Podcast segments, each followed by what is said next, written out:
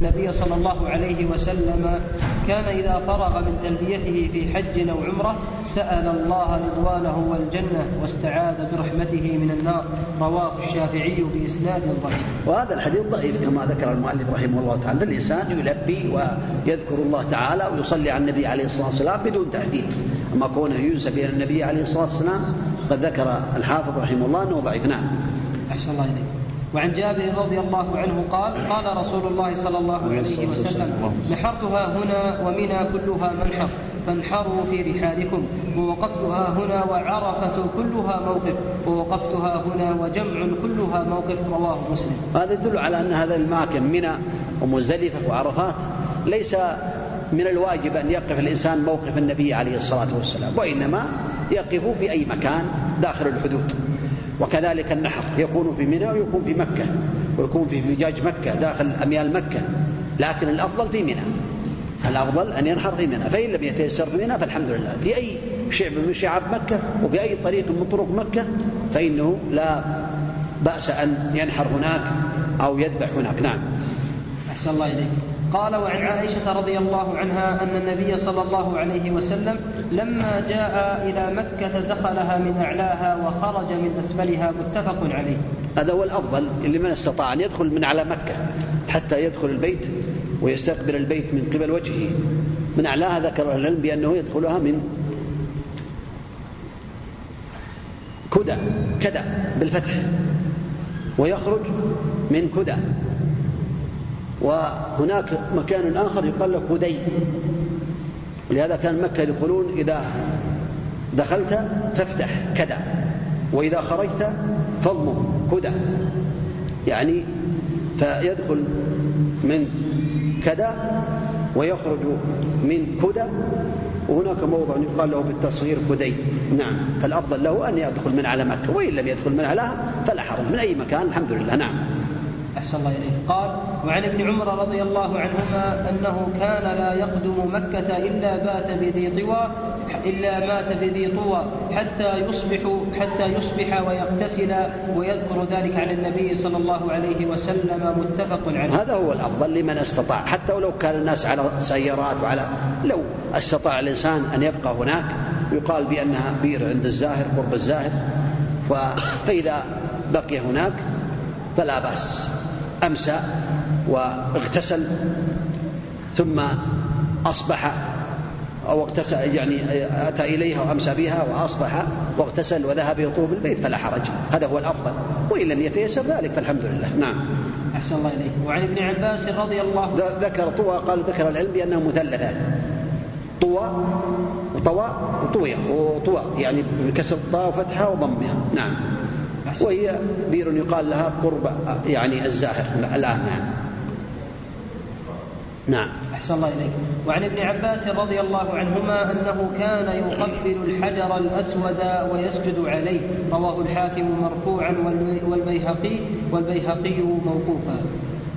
يعني هذا الحديث يعني قد يقال بأنه لا بأس أن يسجد على الحجر وقد يقال والعلم عند الله أن الإنسان إذا قبل الحجر فإنه كأنه يسجد عليه فالأمر في ذلك واسع.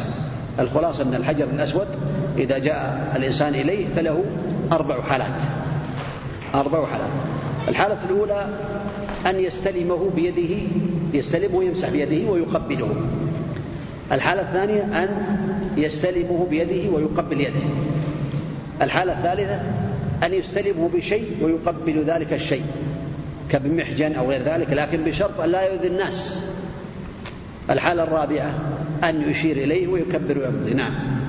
أحسن الله إليه وعنه رضي الله عنه قال أمرهم النبي صلى الله عليه وسلم أن يرملوا ثلاثة أشواط ويمشوا أربعة ما بين الركنين. متفق عليه. وهذا أمره وفعله. فعله كما سمعتم في حديث جابر أنه رمل بين الركنين أنه رمل في الثلاث أشواط الأول وهذا أمره عليه الصلاة والسلام. نعم. سنة نعم. وعن ابن عمر رضي الله عنهما أنه كان إذا طاف بالبيت الطواف الأول خف ثلاثة ومشى أربعة. وفي رواية رأيت رسول الله صلى الله عليه وسلم إذا طاف بالحج أو العمرة أول ما يقدم فإنه يسعى ثلاثة أطواف بالبيت ويمشي أربعة. متفق عليه. هذا يدل على الرمل ويدل كذلك على الاطباع ويدل على أن الرمل والاطباع يكون في الطواف الأول أول ما يقدم مكة. وهذا يكون طواف القدوم أو طواف العمرة. فإذا جاء يوم العيد وطاف بالبيت لا لا يرمل ولا يضطبع لأنه في الطواف الأول حينما يقدم البيت. نعم. أحسن الله إليك. وعنه رضي الله عنه قال لم أرى رسول الله صلى الله عليه وسلم يستلم من البيت غير الركنين اليمانيين. رواه مسلم. لأن هذا والله أعلم من أجل قواعد إبراهيم الركن اليماني والحجر الأسود من قواعد إبراهيم على قواعد إبراهيم. أما الحطيم الذي يقال له الآن الحجر فهو ليس على قواعد إبراهيم. لأن قريشا حينما ضاقت بهم النفقة من الحلال اقتصروا على البيت مقام البيت الآن وتركوا ستة أذرع من البيت من الناحية الشمالية. فبقي النبي عليه الصلاة والسلام يستلم الركنين لأنهما على قواعد إبراهيم. ولأن الحجر الأسود جاء في أحاديث أنه من الجنة كما جاء في الترمذي. كان أبيض من اللبن. كان أبيض من اللبن نزل من الجنة. فسودته خطايا بني آدم. هكذا جاء في الترمذي وغيره وحسنوا بعض أهل العلم. ومسح الحجر الأسود والركن اليماني يحطان الخطايا حطا فالأفضل أن يمسح الحجر الأسود ويستلمه على حسب الترتيب السابق. أما الركن اليماني فالأفضل له أن يقبله إن أتى إليه وإن لم يأتي إليه ولا يستطيع لا يشير إليه ولا يستلم بيده. نعم. نعم. ليس بحاجة هذا يحتاج دليل يحتاج دليل. لم يرد عن النبي عليه الصلاة والسلام يأتي يقبل وإنما جاءت الأدلة في الحاج والمعتمر والطائف. فالطائف بالبيت سبعة أشواط. نعم. كونه يطوف تطوعا سبعة أشواط وهو داخل مكة يشرع له أن يستلم وأن يقبل. أما كونه يمر ويذهب يستلم ويقبل. لم يرد عن النبي عليه الصلاة والسلام في ذلك شيء. نعم فيما أعلم نعم. أحسن الله إليك. قال وعن عمر رضي الله عنه أنه قبل الحجر وقال إني أعلم أنك حجر لا تضر ولا تنفع ولولا أني رأيت النبي صلى الله عليه وسلم يقبلك يقبلك ما قبلتك متفق عليه. هذا يدل على أن الحجر لا يضر ولا ينفع. استلامه وتقبيله عبادة لله تعالى. اقتداء بالنبي عليه الصلاة والسلام. ليس ذلك خضوعا للحجر ولا طلبا من الحجر ولا لغير ذلك وإنما ذلك لله عز وجل. وإن وردت بعض الأحاديث أن الله تعالى يعني يجعل له لسانا يوم القيامة وعينان يبصر بهما يشهد لمن استلم بحق. لكن هذا مع ذلك هو حجر وتقبيله والإشارة إليه عبادة لله اقتداء برسول الله عليه الصلاة والسلام. لقد كان لكم في رسول الله أسوة حسنة. نعم.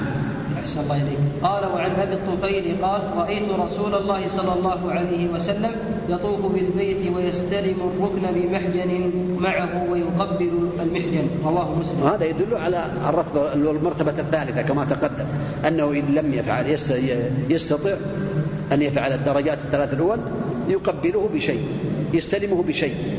أو بمحجن لكن بشرط ألا يؤذي الناس ويقبل ذلك الشيء. نعم. أحسن الله إليه قال وعن يعلى ابن أمية قال طاف النبي صلى الله عليه وسلم مطبعا ببرد أخضر رواه الخمسة إلا النسائي والصحاحة والترمذي وهذا يدل على أن الألوان لا بأس بها أن يلبس الإنسان الأخضر أو الأحمر أو الأسود أو غير ذلك من الألوان إلا المصعفر أو ما يكون فيه تشبه بالكفار. الأحمر جاء في خلاف والصواب أن أنه لا بأس به لأنه قد ورد النبي عليه الصلاة والسلام لبس الأحمر. صلوات الله وسلامه عليه. نعم. أحسن الله إليك. وعن أنس وعن أنس رضي الله عنه قال كان يهل منا المهل فلا ينكر عليه ويكبر منا المكبر فلا ينكر عليه. متفق عليه. هذا هو يدل أما الأفضل فالأفضل ملازمة التلبية. الحاج والمعتمر كما لازمها النبي عليه الصلاة والسلام. والأفضل أن يلازم لفظ النبي عليه الصلاة والسلام. لبيك اللهم لبيك لبيك لا شريك لك لبيك. إن الحمد والنعمة لك والملك لا شريك لك. وإن عمل مثل ما فعل بعض الصحابة كان يلبي بتلبية. لبيك لا الحق لبيك. لبيك وسعديك والخير بيديك والرغباء إليك والعمل. هذا لا بأس به. لكن الأفضل بملازمة تلبية النبي عليه الصلاة والسلام. إلى أن يطوف يبدأ باستلام الحجر هذا المعتمر فإذا بدأ, باستلام الحجر فإنه يقطع التلبية.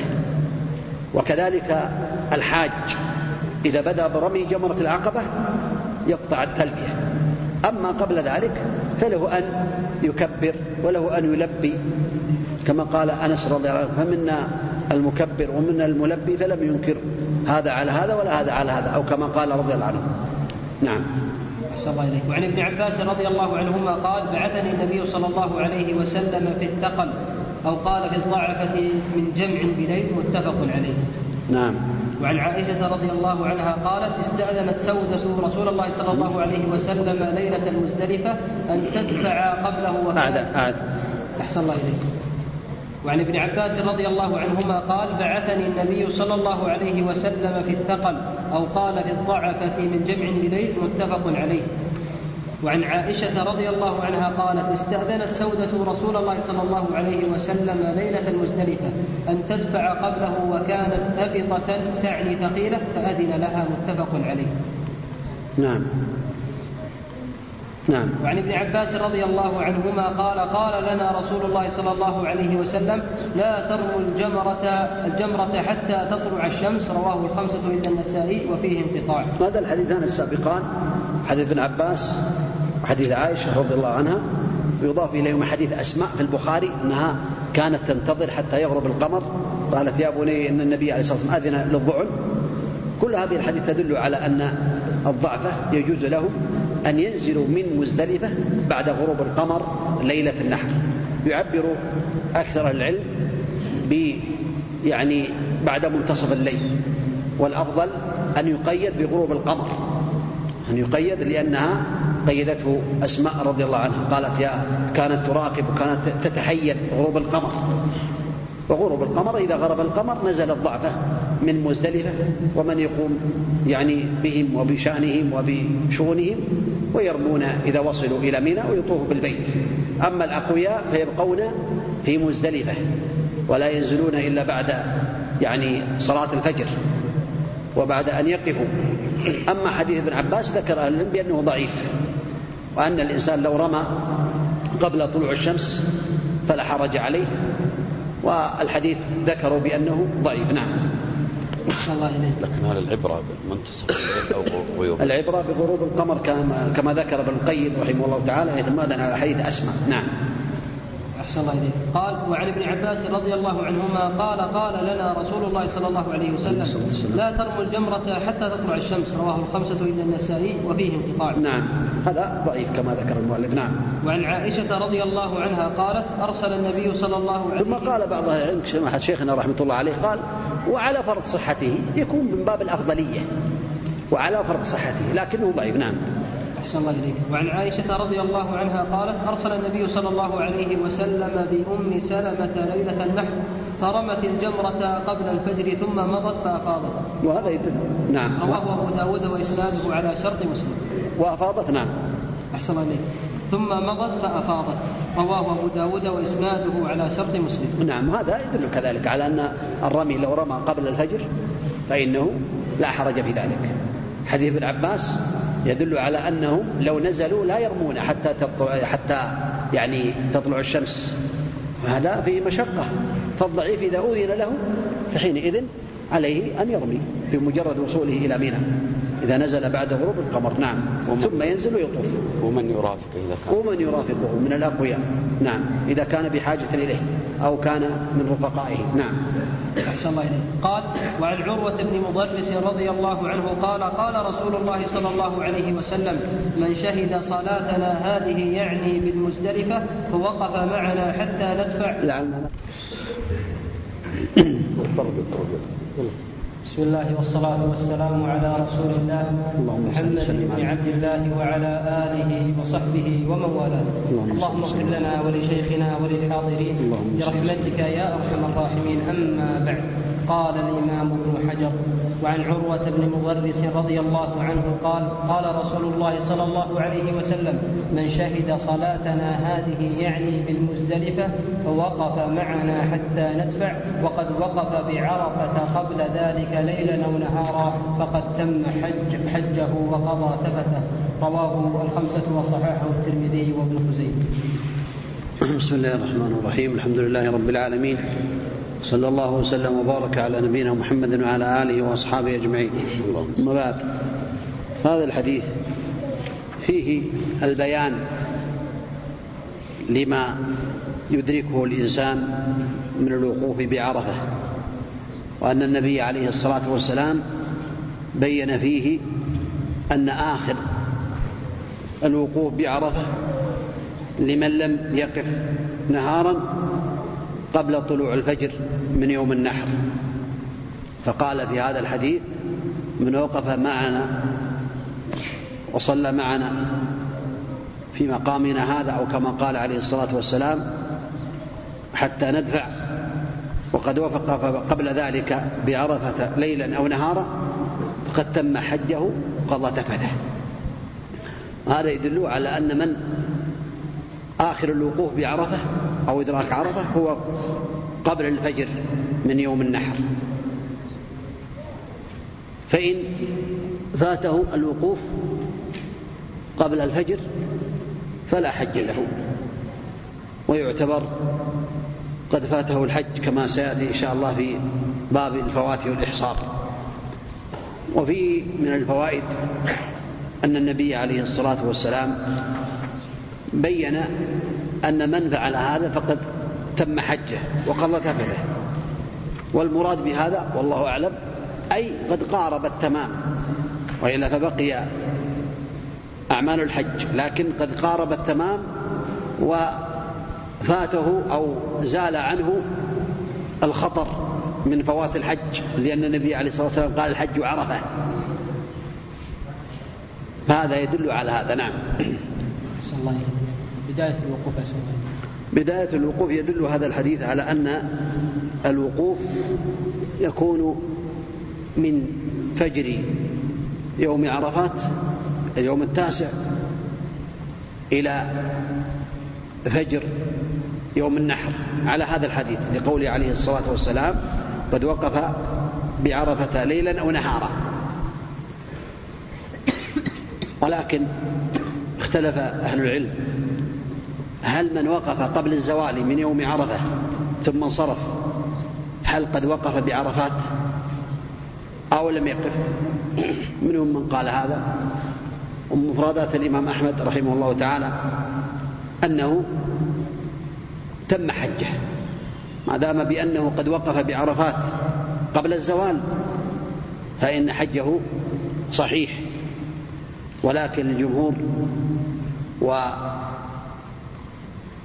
أهل العلم غير الإمام أحمد ومن معه على أن الوقوف بعرفة يبدأ بعد الزوال لأن النبي عليه الصلاة والسلام وقف صلوات الله وسلامه عليه وهو الذي بين لهم أن يأخذوا عنه مناسكهم صلوات الله وسلامه عليه.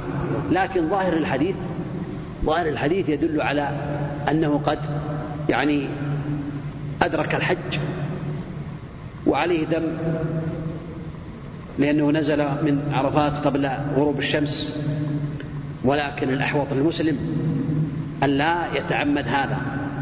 قد يقال في هذا والله أعلم لأن الإنسان لو وقف بعرفات بعد في أول النهار ثم أصابه شيء يعني عذر. هذا أمر آخر. فلعله يدخل في هذا الحديث. أما كونه يتعمد وينصرف من عرفات فالمسلم يرغب أن يقف مع المسلمين. بعد الزوال كما وقف النبي عليه الصلاة والسلام إلى غروب الشمس. نعم. أحسن الله وعن عمر رضي الله عنه قال إن المشركين كانوا لا يفيضون من جمع حتى تطلع الشمس ويقولون أشرق تبير. وأن النبي صلى الله عليه وسلم خالفهم فأفاض قبل أن تطلع الشمس. رواه البخاري. وهذا هو السنة. أن يبقى الحاج في مزدلفة إلى أن يصلي الفجر إلا الضعفة ومن معهم. ثم يقف عند المشعر الحرام ويستقبل القبلة أو يقف في أي مكان اللي يتيسر له الوقوف عند المشعر الحرام ويستقبل القبلة. ويذكر الله تعالى حتى يسر جدا ثم يفيض قبل طلوع الشمس. لأن المشركين ما كانوا ينزلون من مزدلفة إلا بعد شروق الشمس يقول أشرق ثبير كيما نغير كيما نغير. يعني ينتظرون الشمس حتى تشرق. خالفهم النبي عليه الصلاة والسلام وأفاض قبل طلوع الشمس حين أسفر جدا. فهذا هو السنة. نعم. أحسن الله إليك. وعن ابن عباس وأسامة بن زيد رضي الله عنهم قال لم يزل النبي صلى الله عليه وسلم يلبي حتى رمى جمرة العقبة. رواه البخاري.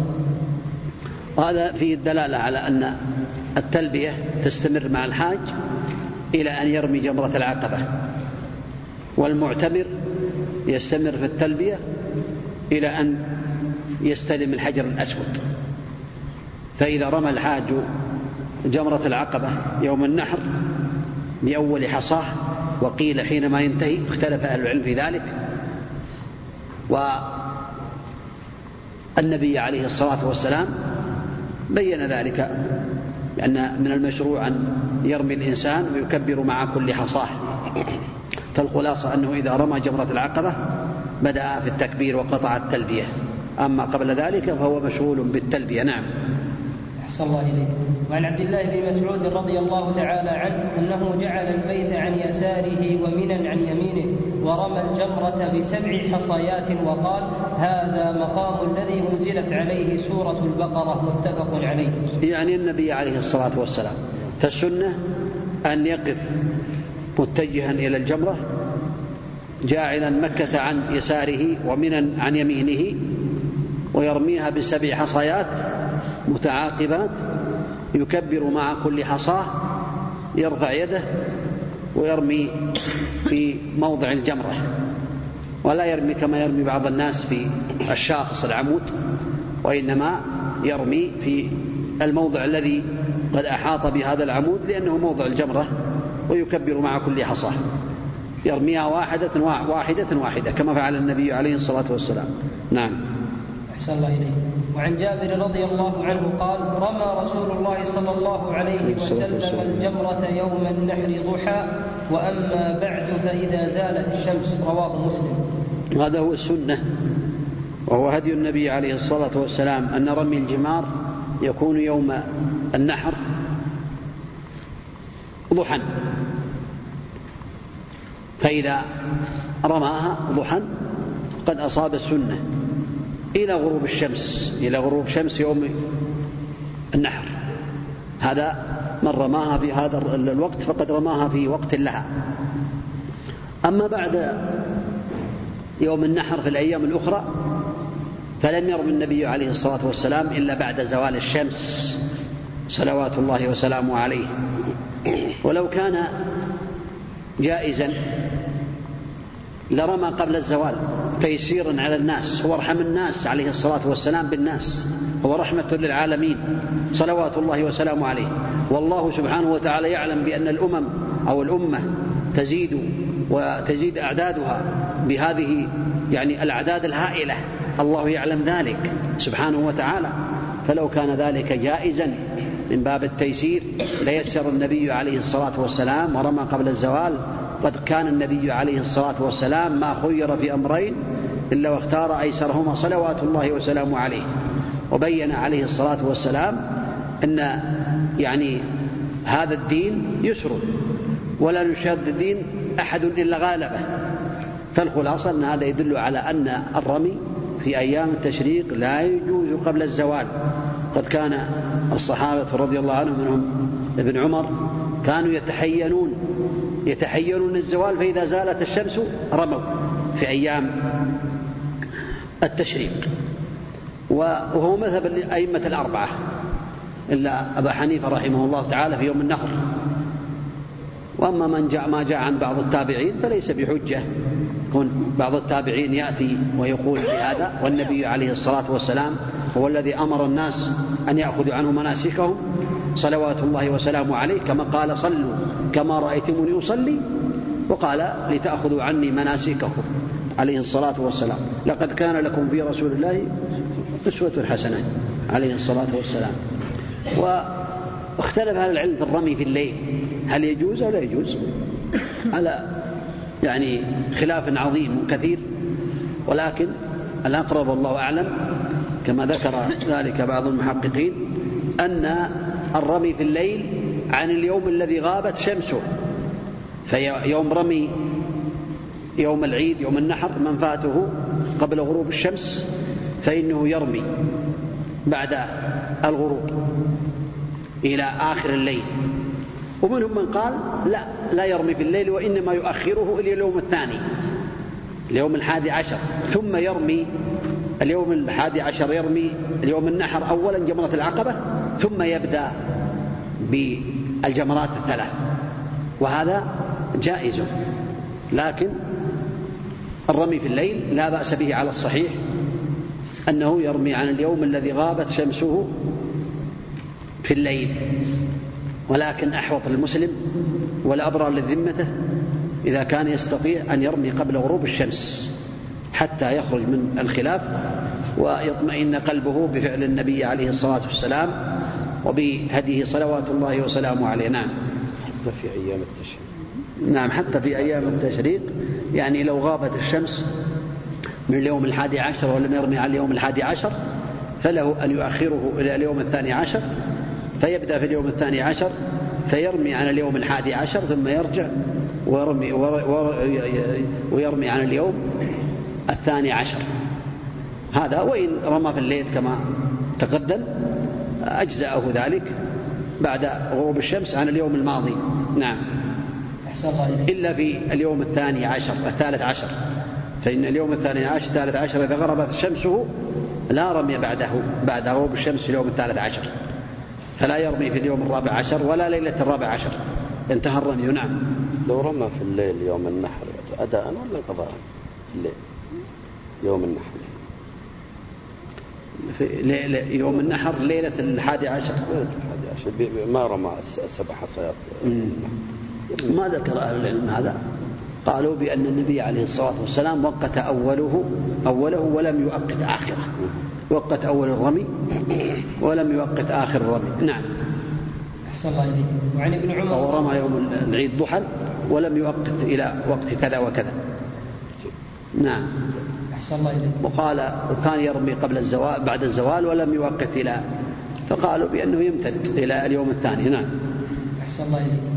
وعن ابن عمر رضي الله عنهما أنه كان يرمي الجبرة الدنيا بسبع حصايات يكبر على إثر كل حصاة ثم يتقدم ثم يسهل فيقوم فيستقبل القبلة ثم يدعو ويرفع يديه ويقوم طويلا ثم يرمي الوسطى ثم يرمي الوسطى ثم يأخذ ذات الشمال فيسهل ويقوم مستقبل القبلة ثم يدعو فيرفع يديه ويقوم طويلا. ثم يرمي جمرة ذات العقبة من بطن الوادي ولا يقف عندها. ثم ينصرف فيقول هكذا رأيت رسول الله صلى الله عليه وسلم يفعله رواه البخاري. هذا هو السنة. السنة أن يرمي جمرة إذا في اليوم الحادي عشر إذا رمى الجمرة الصغرى التي تلي مسجد الخيف يرميها بسبع حصيات يستقبل الجمرة ويرميها بسبع حصيات يكبر مع كل حصاة. فإذا انتهى أسهل يعني تقدم حتى يبعد عن الزحام. ثم استقبل القبلة ودعا الله تعالى طويلا. فإذا أتى إلى الوسطى رماها بسبع حصيات ويكبر مع كل حصاة ثم يتقدم ويأخذ ذات الشمال. ويستقبل القبلة ويدعو الله طويلا ثم يرمي جمرة العقبة بسبع حصيات ولا يقف عندها. وذكر أهل العلم بأن النبي عليه الصلاة والسلام وقف في المشاعر في ستة مواقف يرفع فيها يديه. فالموضع الأول على الصفا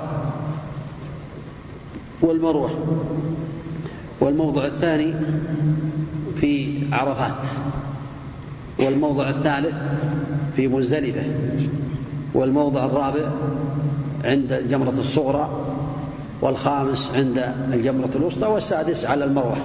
يعني المروة ذكروا بأن على الصفا وعلى المروة وفي عرفات وفي مزدلفة وعند الجمرة الصغرى وعند الجمرة الوسطى.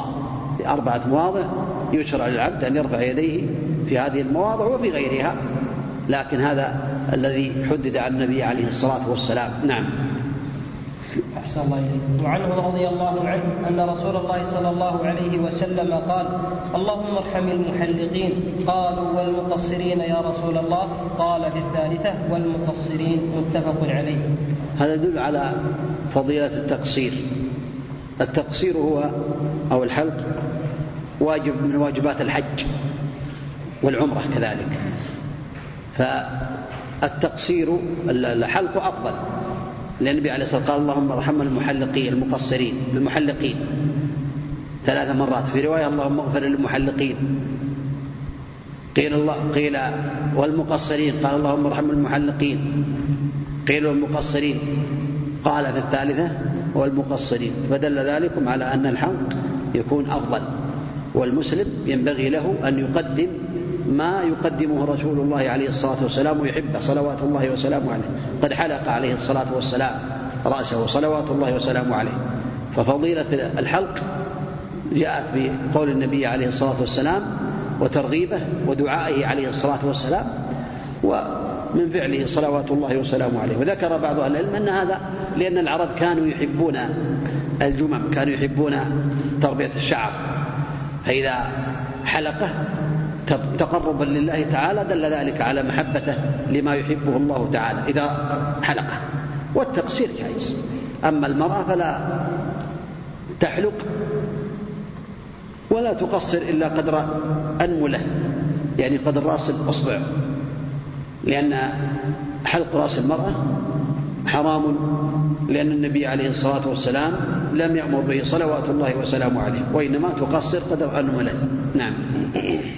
أحسن الله إليكم. وعن عبد الله بن عمرو بن العاص رضي الله عنهما أن رسول الله صلى الله عليه وسلم وقف في حجة الوداع فجعلوا يسألونه فقال رجل لم أشعر فحلقت قبل أن أذبح. قال أذبح ولا حرج.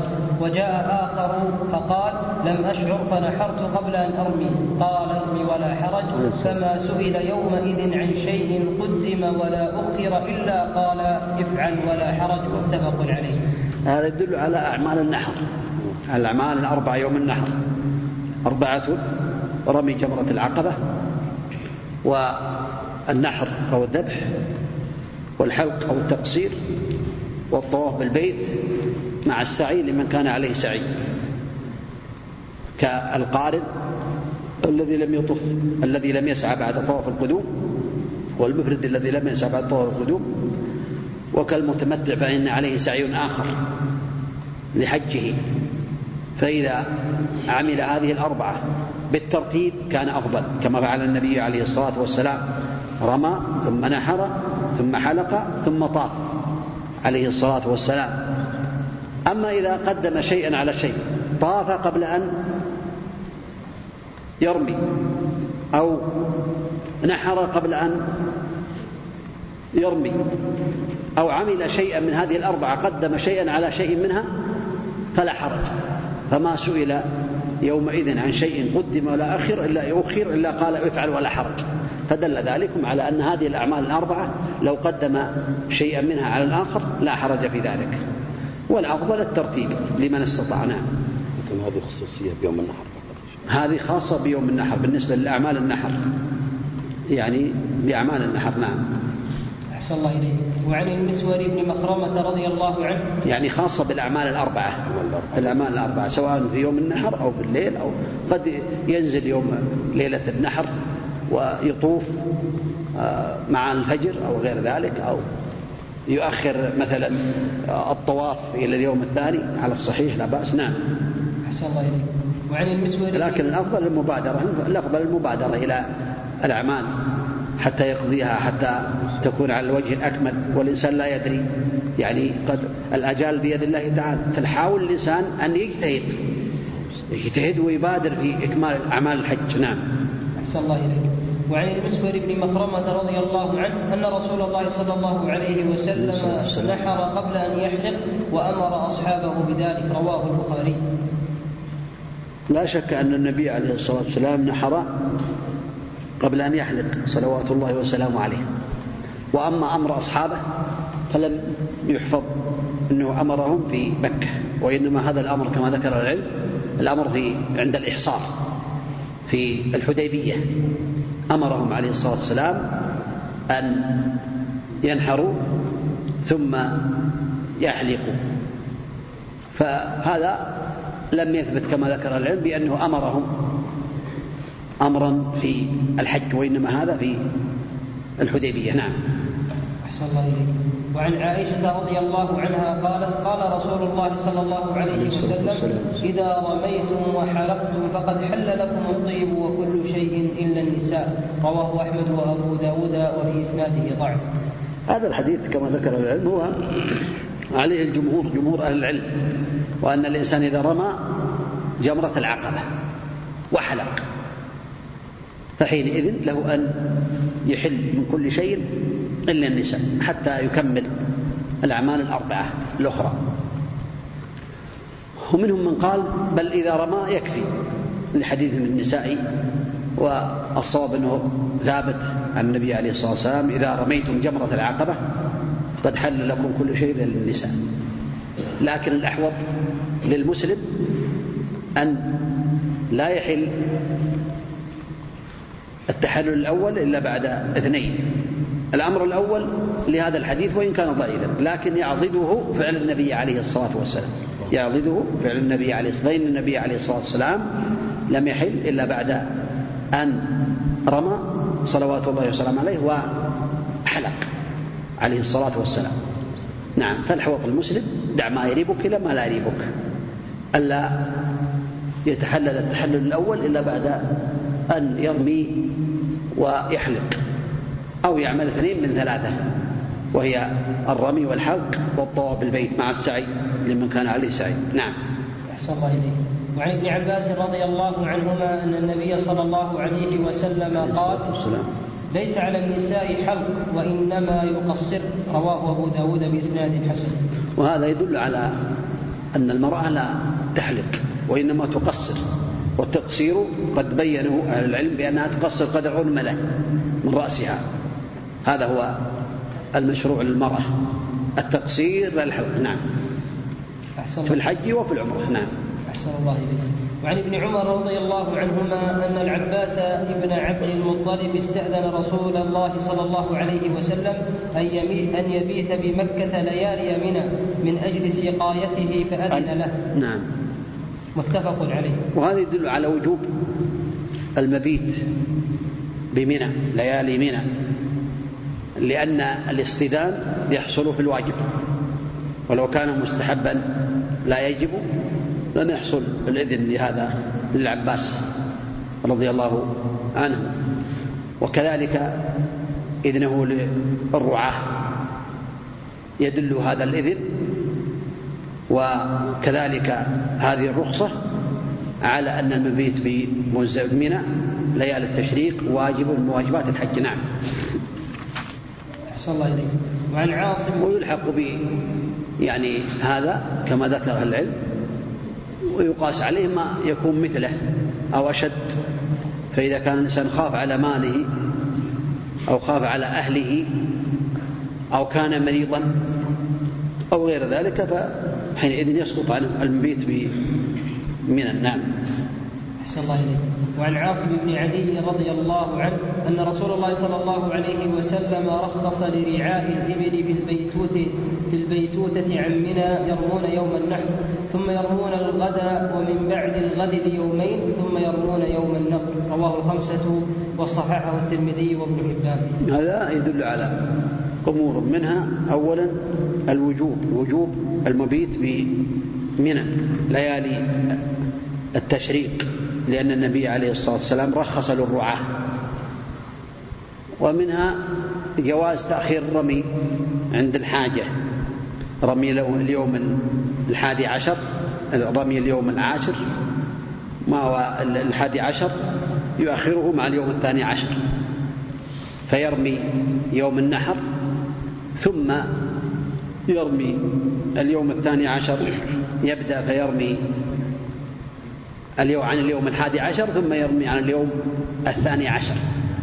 فإن نفر كفى وإن آه لم يتعجل يرمي من اليوم الثالث عشر. نعم. أحسن الله إليك. كلها بعد الزوال. نعم. أحسن الله إليك وعن أبي بكرة رضي الله عنه قال خطبنا رسول الله صلى الله عليه وسلم يوم النحر. الحديث متفق عليه. هذا يدل على أنه عليه الصلاة والسلام كان يوجه أصحابه ويعلم أصحابه ويعلم أمته عليه الصلاة والسلام. خطب في عرفات. صلوات الله وسلامه عليه. خطبة عظيمة بين لهم ما ينفعهم في دنياهم وأخراهم وما يجب عليهم في حجهم وما يشرع لهم. ثم خطبهم يوم النحر عليه الصلاة والسلام. ثم خطبهم أوسط أيام التشريق. نعم. أحسن الله إليك. وعن سراء بنت نبهان رضي الله عنهما قالت خطبنا رسول الله صلى الله عليه وسلم يوم الرؤوس فقال أليس هذا أوسط أيام التشريق؟ الحديث رواه أبو داود بإسناد حسن. وهكذا خطب بهم بهم عليه الصلاة والسلام في يوم الرؤوس. قيل بأن يوم الرؤوس هو أوسط أيام التشريق أي اليوم الحادي عشر لأنه كان بعد يوم النحر. فأوسط يعني كما قال وكذلك جعلناكم أمة وسطا. وقيل بأنه اليوم الثاني عشر لكن الذي عليه بعض المحققين هو الأول وأنه اليوم الأول من أيام التشريق اليوم الحادي عشر. قال الرؤوس سمي بالرؤوس لأن الناس قد فرغوا من اللحوم وأقبلوا أو كانوا مشغولين قبل ذلك ثم بدأوا أو أكلوا الرؤوس. فخطبهم النبي عليه الصلاة والسلام خطبة بين لهم فيها الأحكام بين لهم ما ينفعهم وحذرهم عليه الصلاة والسلام من أمور كثيرة وحذرهم من يعني سفك الدماء وانتهاك الأعراض. كما حذرهم عليه الصلاة والسلام في عرفات. نعم. خلاف خطبة يوم النحر يوم النحر. نعم. غير خطبة يوم النحر. يعني خطب ثلاث خطب. نعم. أحسن الله إليك. وعن عائشة خطبة في عرفات والخطبة الثانية يوم النحر والثالثة أوسط أيام التشريق. نعم. هل هذه الخطب من السنة فعلها في هذا الوقت أو في كل في لقد كان لكم في رسول الله أسوة حسنة. إذا كان الإنسان يستطيع لكن لا ليست خطبة عيد لأن الحاج ليس عليه لم يخطب بهم عليه الصلاة والسلام خطبة العيد ولم يصلي بهم صلاة العيد عليه الصلاة والسلام الحجاج نعم. أحسن الله إليك. وعن عائشة رضي الله عنها أن النبي صلى الله عليه وسلم قال لها طوافك بالبيت وسعيك بين الصفا والمروة يكفيك لحجك وعمرتك. رواه مسلم. هذا يدل على أن القارن يكفيه وكذلك المفرد يكفيه طواف واحد بالبيت وسعي واحد. دخلت العمرة في الحج فبين لها النبي عليه الصلاة والسلام أنها حينما طافت بالبيت وسعت بين الصفا والمروة تمت حجتها وعمرتها. فمن فعل كما فعلت أجزأه ذلك. ولكن الأفضل للقارن والمفرد أن يطوف طواف القدوم. فإن سعي بعده سعي الحج أجزاءهما عن سعي الحج يوم النحر. وإن لم يسعيا سعيا مرة أخرى سعيا يعني في يوم النحر بعد الطواف طواف الإفاضة. نعم. أحسن الله إليك. وعن ابن عباس رضي الله عنهما أن النبي صلى الله عليه وسلم لم يرمل في السبع الذي أفاض فيه. رواه الخمسة إلا الترمذي وصححه الحاكم. هذا يدل كذلك كما تقدم أن الطواف الرمل والاطباع يكونان في أول طواف يطوف يقدم الإنسان فيه إلى مكة في العمرة أو في طواف القدوم.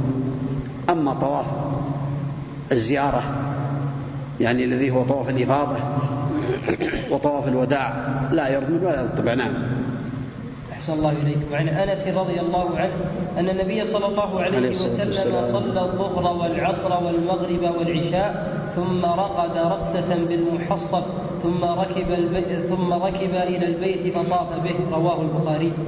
يدل على أنه عليه الصلاة والسلام رقد بالمحصب اليوم الثالث عشر بعد أن رمى بعد الزوال. نزل بالمحصب الأبطح في بقي عليه الصلاة والسلام ورقد رقدة إلى آخر الليل ثم طاف بالبيت. اختلف العلم. هل هذا العمل سنة أم هو كان أسمح لخروجه؟ فعائشة رضي الله عنها كانت ترى أنه أسمح لخروجه رضي الله عنها. وأبو بكر وعمر وغيرهما من الصحابة يرون بأن هذا هو من السنة وأن النبي عليه الصلاة والسلام قصده وبين بأنه سينزل في مكان حيثما تحالف الناس على قطيعته عليه الصلاة والسلام. والأمر واسع والأفضل والأقرب والله أعلم أنه يعني من باب السنية لمن أراد ذلك لمن استطاع ذلك ومن لم يفعل فلا حرج. نعم. أحسن الله وعن عائشة رضي الله عنها أنها لم تكن تفعل ذلك أي النزول بالأبطح وتقول إنما نزله رسول الله صلى الله عليه وسلم لأنه كان منزلا أسمح بخروجه رواه مسلم. هذا رأي عائشة رضي الله عنها ورأي غيرها كأبي بكر وغيره أنه يعني نزله متعمدا عليه الصلاة والسلام وأنه سنة وأنه الأفضل لمن أستطاع. لكن أصبح الآن هذا المكان بنيان وعمارات وغير ذلك يشق على الناس. فالتيسير ألا يلزم الإنسان الناس بهذا وقصارى ما هنالك أن يكون سنة من باب الأفضلية. نعم. أحسن الله وعن ابن عباس رضي الله عنهما قال أمر الناس أن يكون آخر عهدهم بالبيت إلا أنه خفف عن الحائط متفق عليه. هذا يدل على أن يعني طواف الوداع هو واجب. واجب من واجبات الحج لأن النبي عليه الصلاة والسلام أمر به. فهو الذي أمر الناس صلوات الله وسلامه عليه. قد ثبت في غير حديث ابن عباس أن النبي عليه الصلاة والسلام نهى أن ينفر الناس حتى يكون آخر عهد بالبيت.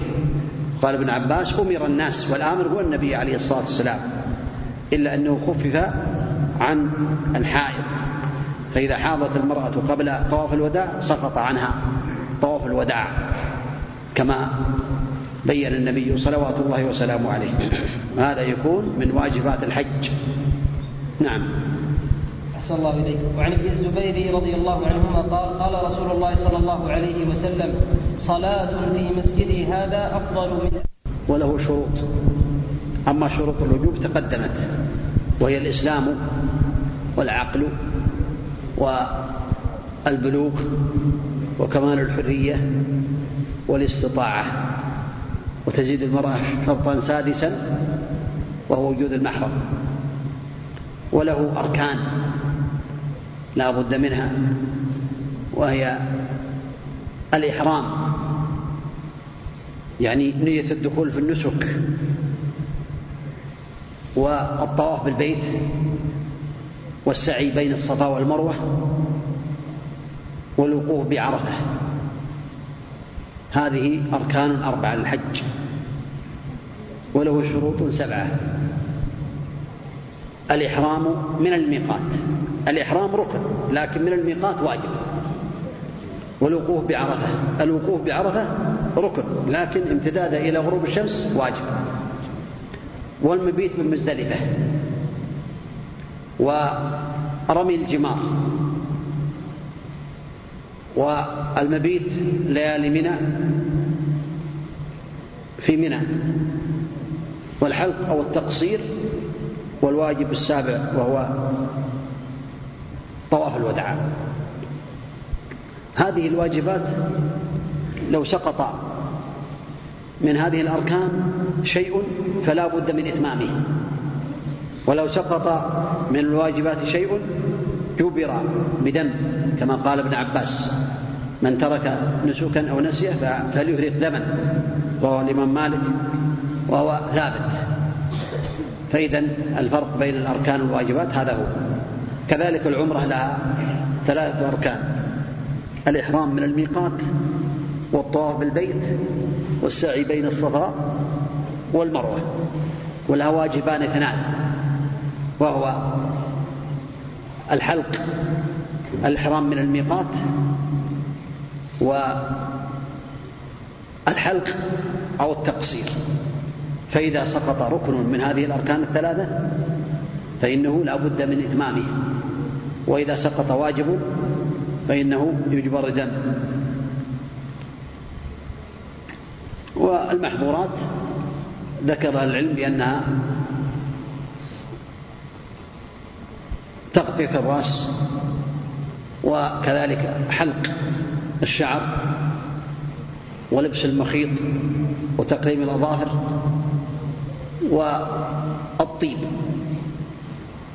وقتل الصيد وعقد النكاح والجماع والمباشرة. هذه تسعة محظورات للإحرام. ينبغي للمسلم أن يتفقه فيها. يدرسها ويفهمها حتى يعرف المحظورات ويعرف الواجبات ويعرف الأركان. أما ما عدا هذه الأشياء فهي سنن جميع ما يعمل الحاج غير هذه الأمور تكون من السنن يعني من غير الواجبات والأركان. فاستلام الحجر صلاة ركعتين خلف مقام إبراهيم والتلبية وغير ذلك تكون من السنن. نعم. نعم. يجب اختلف العلم في ذلك.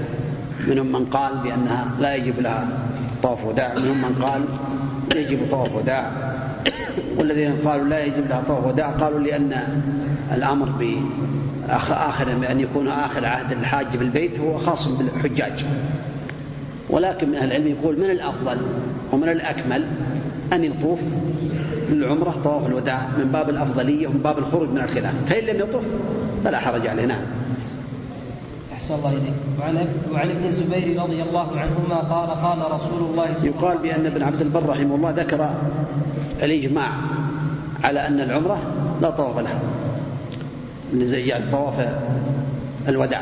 لكن بعض أهل العلم اعترض عليه وقال هذا ليس إجماعا وإنما هو مذهب الجمهور وأكثر العلماء. والمسألة خلافية فحينئذ الأفضل له أن يطوف طواف الوداع العمرة فإن لم يفعل فلا حرج. نعم.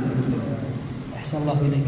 وعن ابن الزبير رضي الله عنهما قال قال رسول الله صلى الله عليه وسلم صلاة في مسجدي هذا أفضل من ألف صلاة فيما سواه إلا المسجد الحرام وصلاة في المسجد الحرام أفضل من صلاة في مسجدي هذا بمئة صلاة. رواه أحمد وصححه ابن حبان. هذا يدل على فضيلة المسجدين فإن الصلاة في مسجد النبي عليه الصلاة والسلام أفضل من ألف صلاة فيما سواه إلا المسجد الحرام. وصلاة من المسجد الحرام كما في الحديث الآخر أفضل من مئة ألف صلاة مما سواه. هذا يدل على فضيلة الصلاة في هذين المسجدين مسجد النبي عليه الصلاة والسلام بألف صلاة ومسجد الحرام بمئة ألف صلاة. هذا يدل على عظم هذا الأمر وهذا الخير العظيم. اختلف العلم هل الصلاة في المسجد الحرام خاصة بالمسجد فقط أو هو الحرم كله؟ على قولين. والأقرب والله أعلم أن أن في الجميع الحرم أن من صلى داخل الأميال صلاة كتب له مئة ألف صلاة وهذا من فضل الله تعالى على عباده. جاء في المسجد الأقصى بعض الأحاديث وأنه الصلاة فيه بخمسمائة صلاة بخمسين بخمسمائة صلاة. ولهذا والله أعلم آه، أذن في شد الرحال إلى هذه المساجد الثلاثة. النبي عليه الصلاة والسلام قال لا تشد الرحال إلا إلى ثلاثة مساجد المسجد الأقصى ومسجد هذا والمسجد الحرام أو كما قال النبي عليه الصلاة والسلام. أما ما سواها من البقاع فلا يشد له الرحل ولا يسافر إليه. لا الطور ولا غيره وإنما يستشد الرحال إلى هذه المساجد الثلاثة من أجل الصلاة فيها لا من أجل زيارة القبر قبر النبي عليه الصلاة والسلام. فالإنسان المسلم إذا أراد أن يصلي في مسجد المدينة مسجد النبي عليه الصلاة والسلام ينوي بسفره الصلاة في المسجد لا الزيارة. فإن وصل إلى هناك فله أن يزور قبر النبي عليه الصلاة والسلام. لأن النبي عليه الصلاة والسلام تصل الصلاة إليه في أي مكان. إن لله ملائكة سياحين يبلغوني عن أمة السلام. فإذا سلمت على النبي عليه الصلاة والسلام في أي مكان في أي قطر صليت عليه عليه الصلاة والسلام تبلغه الملائكة سلامك وصلاتك حتى يرد عليك عليه الصلاة والسلام. ولهذا قال بعض الصحابة يا رسول الله كيف يبلغك سلامنا وقد أرمت؟ يعني قد بليت عظامك. فقال النبي عليه الصلاة والسلام إن الله حرم على الأرض أن تأكل أجساد الأنبياء. فأنت في أي مكان تصلي على النبي عليه الصلاة والسلام الملائكة يبلغون النبي صلوات الله وسلامه عليه. اللهم صل وسلم عليه. نعم. أحسن الله إليك. نعم. صلاة النافلة صلاة الجنازة هو أطلق النبي عليه الصلاة والسلام ولم يحدد إحنا نحدد ونضيق فضل الله واسع. قال صلاح. ولم يقل فريضة ولم يقل نافلة. فيرجى أن تكون جميع الصلوات. نعم. أحسن الله إليك. باب الفوات والإحصار. نعم. عن ابن عباس رضي الله عنهما قال قد أحسر رسول الله صلى الله عليه وسلم فحلق رأسه وجامع نساءه ونحر هديه حتى اعتمر عاما قابلا. رواه البخاري. هذا الفوات والإحصار يعني الفوات فوات الحج والإحصار يكون الإحصار عن الحج وعن العمرة كذلك. فإذا أحصر الإنسان عن العمرة أو عن الحج فإنه يتحلل بأن ينحر يحلق ينحر ثم يحلق ولا تحلق رؤوسكم حتى يبلغ الهدي محله محله. فيحلق ثم يذبح أو ينحر هديا. ويتحلل. إلا إذا اشترط. عند الميقات قال فإن حبسني حابس فمحلي حيث حبستني فإنه يتحلل بدون قيد ولا شرط. إذا أحصر عن العمرة أو عن الحج. واختلف أهل العلم هل الإعصار يكون بالعدو فقط أم يكون بالمرض كذلك؟ والصواب أنه يكون بكل ما يصد الإنسان عن البيت سواء كان بمرض أو كان بعدو. ولأن النبي عليه الصلاة والسلام قال لضباعة اشترطي فدل ذلكم على أن المرض يكون من أنواع الإحصار. أما الفوات فهو يفوت بفوات الحج يفوت بطلوع الفجر يوم عرفة ويوم النحر ولم يقف بعرفة. فإذا فاته فهو على أحوال. إن كان قد اشترط من الميقات فإن حبسني حابس فمحلي حيث حبستني فهو يحل بدون قيد ولا شرط والأفضل له أن يتحلل بعمرة. ما دام أنه وصل وهو محرم الأفضل له أن يتحلل بعمرة. ما دام أنه وصل إلى هناك. وإن تحلل بدون عمرة فلا بأس لكن لا يترك الخير. وإن لم يشترط من الميقات. فإنه وفاته الحج. فإنه في هذه الحالة يتحلل بعمرة وينحر هديه إن كان معه هدي. وعليه حجة أخرى.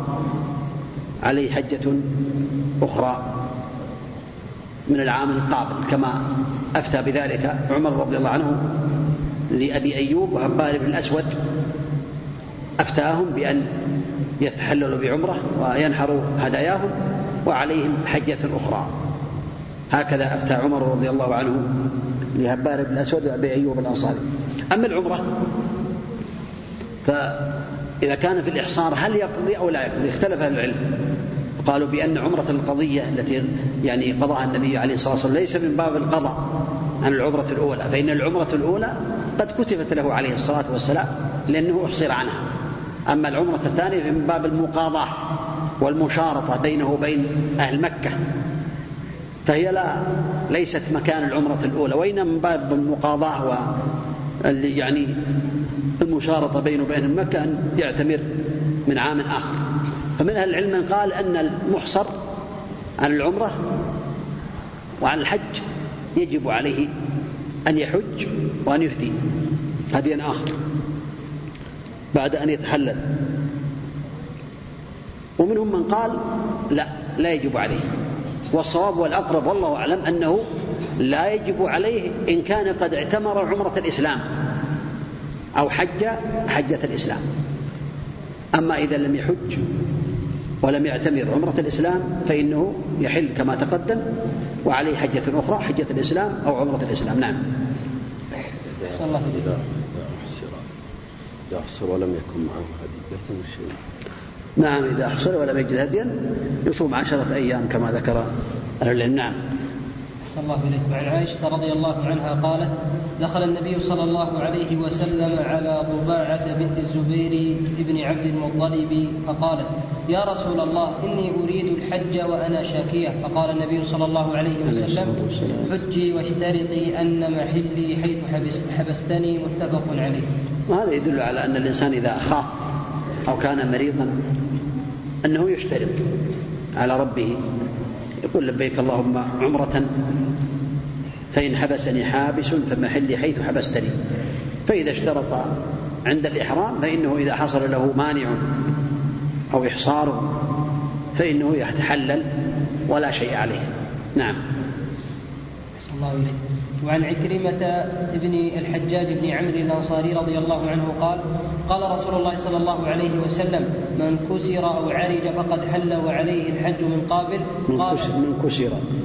أحسن الله إليك. من كسر أو عرج وعرج. أحسن الله إليك. من كسر أو عرج فقد حل وعليه الحج من قابل. قالوا بأن العرج إذا كان الخلقة يعني خلقة من سابقة وأعرج. أما إذا كانت حادثة قالوا عرج نعم. أحسن الله إليك نعم. قال من كسر أو عرج فقد حل وعليه الحج من قابل. قال عكرمة فسألت ابن عباس وأبا هريرة عن ذلك فقال صدق رواه الخمسة وصحح وحسنه الترمذي. وهذا الحديث منهم من صحح منهم من حسنه ومنهم من قال فيه مقال والأقرب والله أعلم أنه ثابت عن النبي عليه الصلاة والسلام. وهذا يدل على أن الإنسان إذا يعني عجز عن أداء العمرة أو الحج انكسر أو حصل له حادث فإنه بهذا يتحلل. لكن قالوا لعل هذا يقول بعد حديث مضاعة بنت زبير. ومنهم من قال أنه لا يمنع من أن يعني آه، يهدي ويحلق إن لم يشترط عند الميقات. نعم. الله إليك. نعم.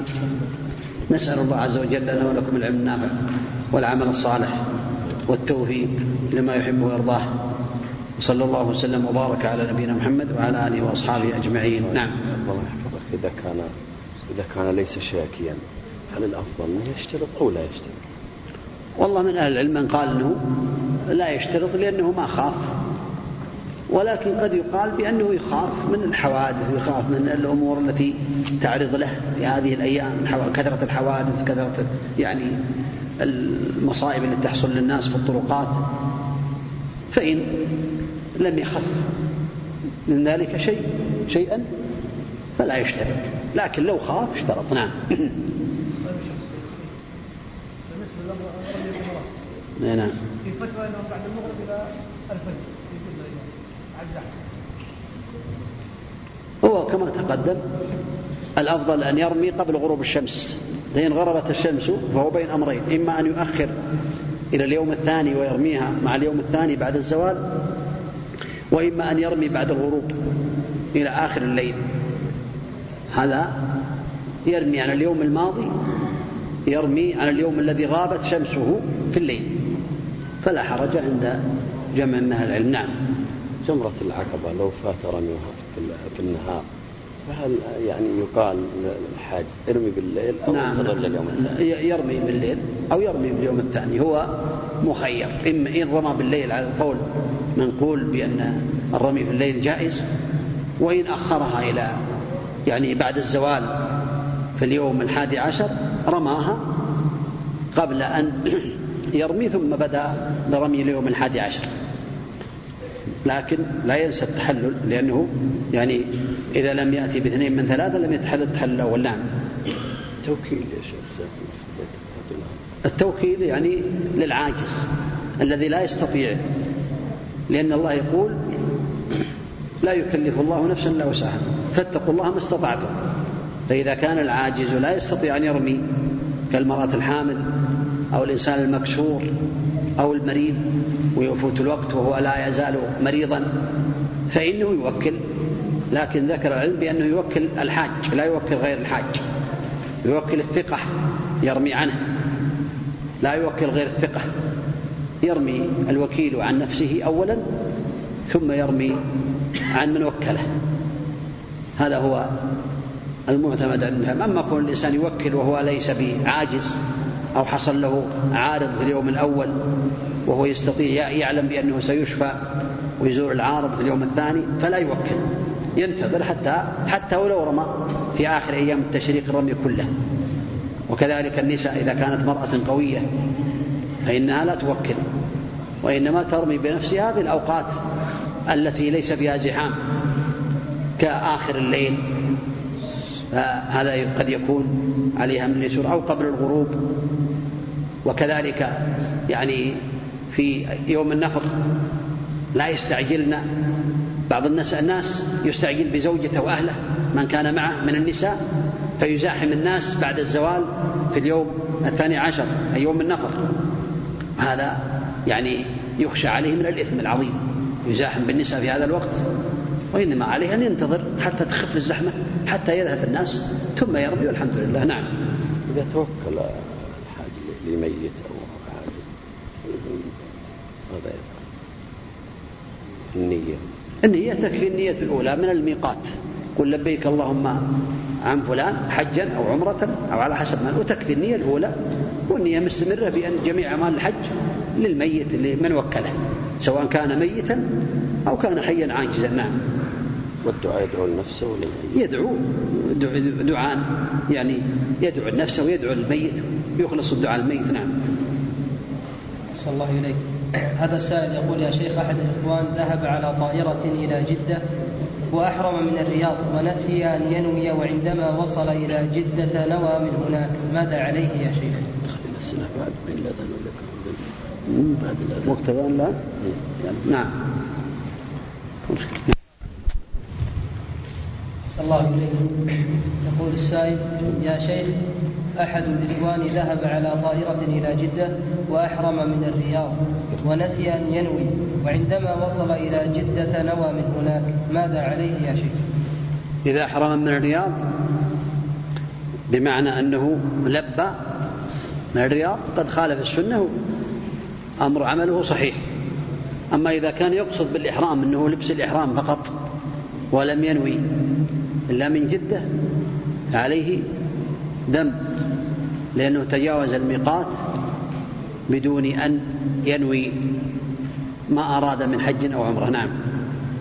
يا شيخ الأفضل بالنسبة للمرأة يقال لها توكل أو ترمي بالليل أو يقال لها لا؟ لا لا, لا ترمي. ما ما توكل المرأة القوية إلا إذا يعني لا توكل وإنما تختار الأوقات التي تستطيع أن ترمي فيها في الليل. ما دام جمع من أهل العلم قالوا بأن الرمي في الليل يجزي فالحمد لله ترمي بالليل نعم. إذا توكل الحاج لغيره فيرمي عن نفسه أول الجمار الثلاث منهم من قال يرمي عن جمار عن الجمار الثلاث. يرمي الجمرة الصغرى ثم الوسطى ثم جمرة العقبة عن نفسه ثم يرجع ويرمي من وكله لكن ذكروا بأنه يجوز إن شاء الله أنه يرمي الجمرة الصغرى مثلا عن نفسه ثم يرمي عن موكلة في مكان واحد. نعم.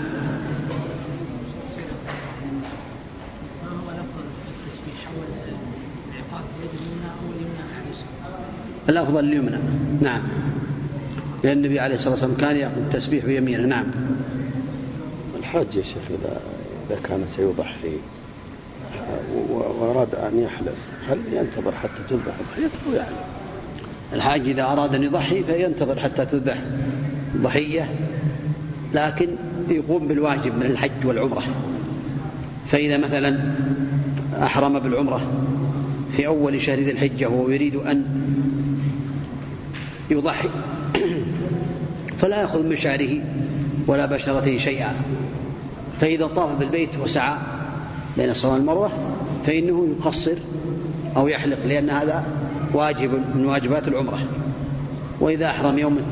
أحرم بعد ذلك وجاء يوم النحر فإنه يحلق أو يقصر لأن هذا واجب من واجبات الحج. أما غيره كالشارب يعني الأظفار فينتظر حتى يذبح ضحية. نعم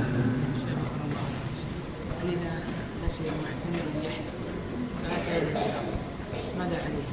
هل يلبس إحرام؟ نعم نعم. مثل ما قلت نعم. عليه أن يقصر أو يحلق نعم. يجب عليه نعم.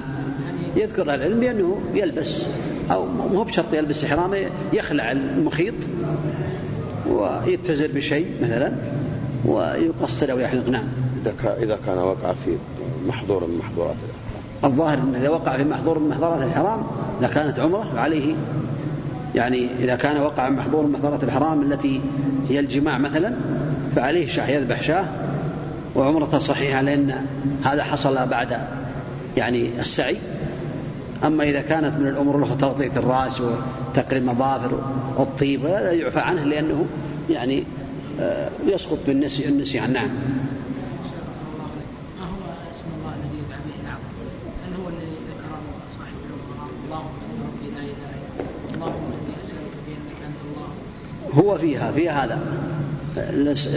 اسم الله الأعظم أحد يعلمه إلا من علمه الله لكنه فيها في هذه الأسماء. اللهم أنت إني أسألك بأني أشهد أنك أنت الله.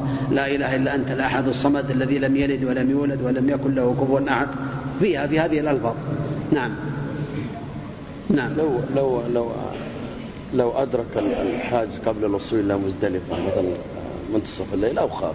ينزل ويصلي ولا ينتظر؟ نعم ذكر العلم بأنه إذا خاف منتصف الليل قبل أن يصل إلى مزدلفة فإنه يصلي الصلاة لأن صلاة العشاء تخرج بمنتصف الليل فلا يؤخر الصلاة إلى مزدلفة وإنما يصليها قبل منتصف الليل مع المغرب. نعم. وإذا لم يتمكن مع الزحام وشدة وعدم وجود وقوف مثلا موقف للسيارات وعدم وجود مثلا أماكن للوضوء ينتبه. لا ما, ما يصليها قبل منتصف الليل على أي وجه كان على أي وجه سواء كان حصل ماء أو لم يحصل فإنه يتيمم يصليها على حسب حاله ما دام عقله معه ويستطيع. أما إذا غلب على أمره أو نسي وغير ذلك هذا أمر آخر. نعم. شيخ إذا كبر شخص ولا خلص ولا قصر ولا حلق. ماذا عليه؟ يقصر أو يحلق. بعد ما رجع الرياض. يقصر مثل ما سمعت؟ يقصر نعم بعد حين ما يذكر نعم. هل يلزم أن يكون الحلق في مكة؟ حلق الشعر مثلا يعني لو لو ذهب إلى الطائف إلى أهل مكة. لكن. وش يدري- وش يدريه إنه يذهب إلى الطائف وإنه يبقى حي؟ ممكن يموت وهو محرم.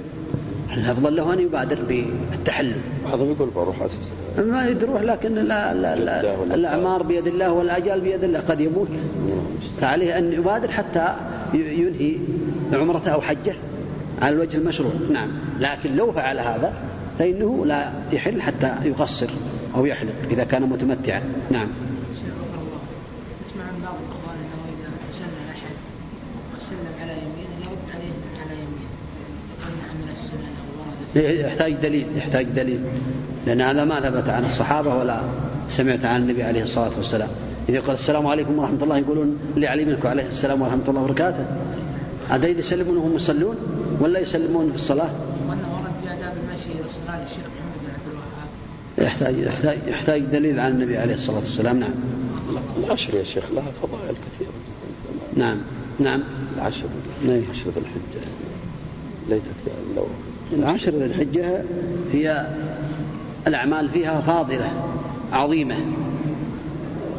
كما بينها الله تعالى أقسم بها في القرآن الكريم.